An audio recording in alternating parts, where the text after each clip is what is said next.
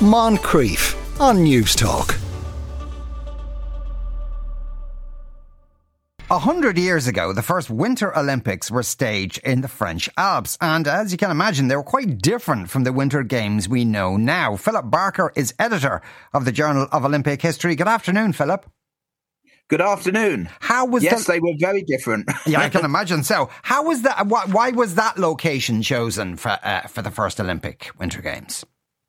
Well, it was in Chamonix in France, and because Paris were hosting the Summer Olympics. That sounds very familiar, doesn't it? Mm. 2024, 1924, exactly 100 years ago, Paris were also hosting the Olympic Games.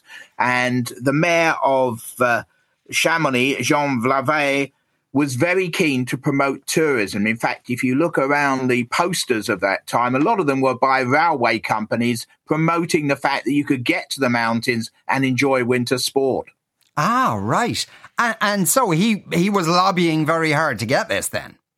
Oh yes, he, yeah. he, was lobbying it. The the French really wanted it. The French Olympic Committee, the French Winter Sports Federation, and the Alpine Club in in France. They all wanted to have this. The Swedes and the other the Scandinavian countries weren't so keen because they had Nor- Nordic games of themselves, and also the founder and the president of the International Olympic Committee, Baron Pierre de Coubertin, wasn't so keen on a Winter Games. But they had had them before, actually. Believe it or not, in London in 1908, we had figure skating, oh. and in Antwerp in 1920, they had figure skating and ice hockey. So it wasn't quite as new as everybody thought but they didn't want to call it Olympic Winter Games.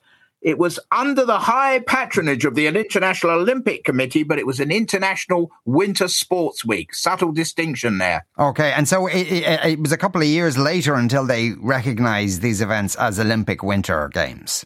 That's right. Yeah. Yes, um, uh, about a year later, and they have a different sequence to the Summer Games, even though at that, that time they were staged in the same year as the Summer Olympics. And ideally, at that time, if you staged the Summer Olympics, you were given first option on the Winter Games as well. Um, that fell down immediately with the next ones because Amsterdam was in the Netherlands and they don't have a hell of a lot of mountains out there, so uh, that made winter sport rather difficult. Yes. Now, the, the, what? How many different sorts of events did they have uh, in well, 1924? They have bobsleigh, cross country skiing, curling, figure skating, ice hockey, speed skating, Nordic combined, which is the uh, cross country and ski jumping, and a thing called Ski Patrol, which was like the biathlon we had now. Um, they also gave a medal for alpinism. Now, huh. at the Paris Olympics, they'll have sport climbing, and that's up a wall. But this was for the best alpine exhibition expedition of the last four years, and it went to a team of British climbers and Nepalese climbers who'd made an ascent on Everest. They didn't get to the top, but they tried to climb Everest, so they got the gold medal for that. It wasn't part of the games, but it was presented during the games in Chamonix.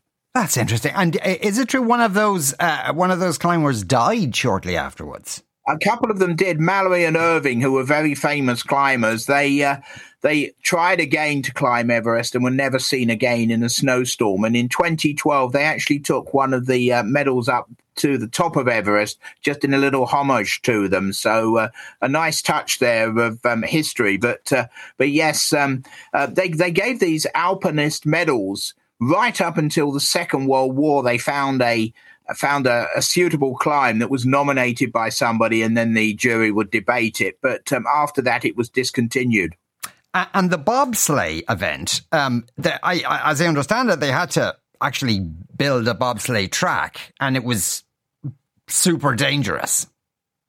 Very dangerous. Yes, it only had a an incline of about uh, 100, um, 100 meters, but uh, there were 19 turns. It started at 1,369 meters and dropped um, about 100 meters. And um, I wouldn't have liked to have gone down it partly because the uh, protective equipment they had in those days wasn't quite the same as they have now. You see the lycra and everything; they just went down almost in their in their own um, day clothes. So uh, it does actually still exist. You can find little bits of it even today. Hmm. Um, so um, if visitors go to Chamonix, and they were running tours last week because of the anniversary, so that uh, people were able to go around and walk around such as is still there from 1924. Uh, and in those days, uh, did it ever happen that people were killed or seriously injured? I think people were seriously injured. Um, you know, they took their lives in their hands. I mean, back since the 1880s, they had something called the Cresta Run, and um, the uh, the gentlemen would go out and uh, take their lives in their hands. So it was pretty dangerous. I mean, the the kind of protective equipment they had then simply wasn't the same as they have now. They didn't have all the uh, the safety and the know-how that we have now. When you have an Olympic team, they have all these experts surrounding to make sure that the possibility of accident is neutralized. Never can be completely discounted, of course, because he had that tragedy back um, at. Uh, I think in Vancouver in 2010, one of the lugists was killed. So you can never actually um, completely rule out accidents, but they do much more about safety now. Philip, thanks a million for speaking with us today. That was Philip Barker, there, editor of the Journal of Olympic History. Moncrieff, weekdays at 2 p.m. on Newstalk.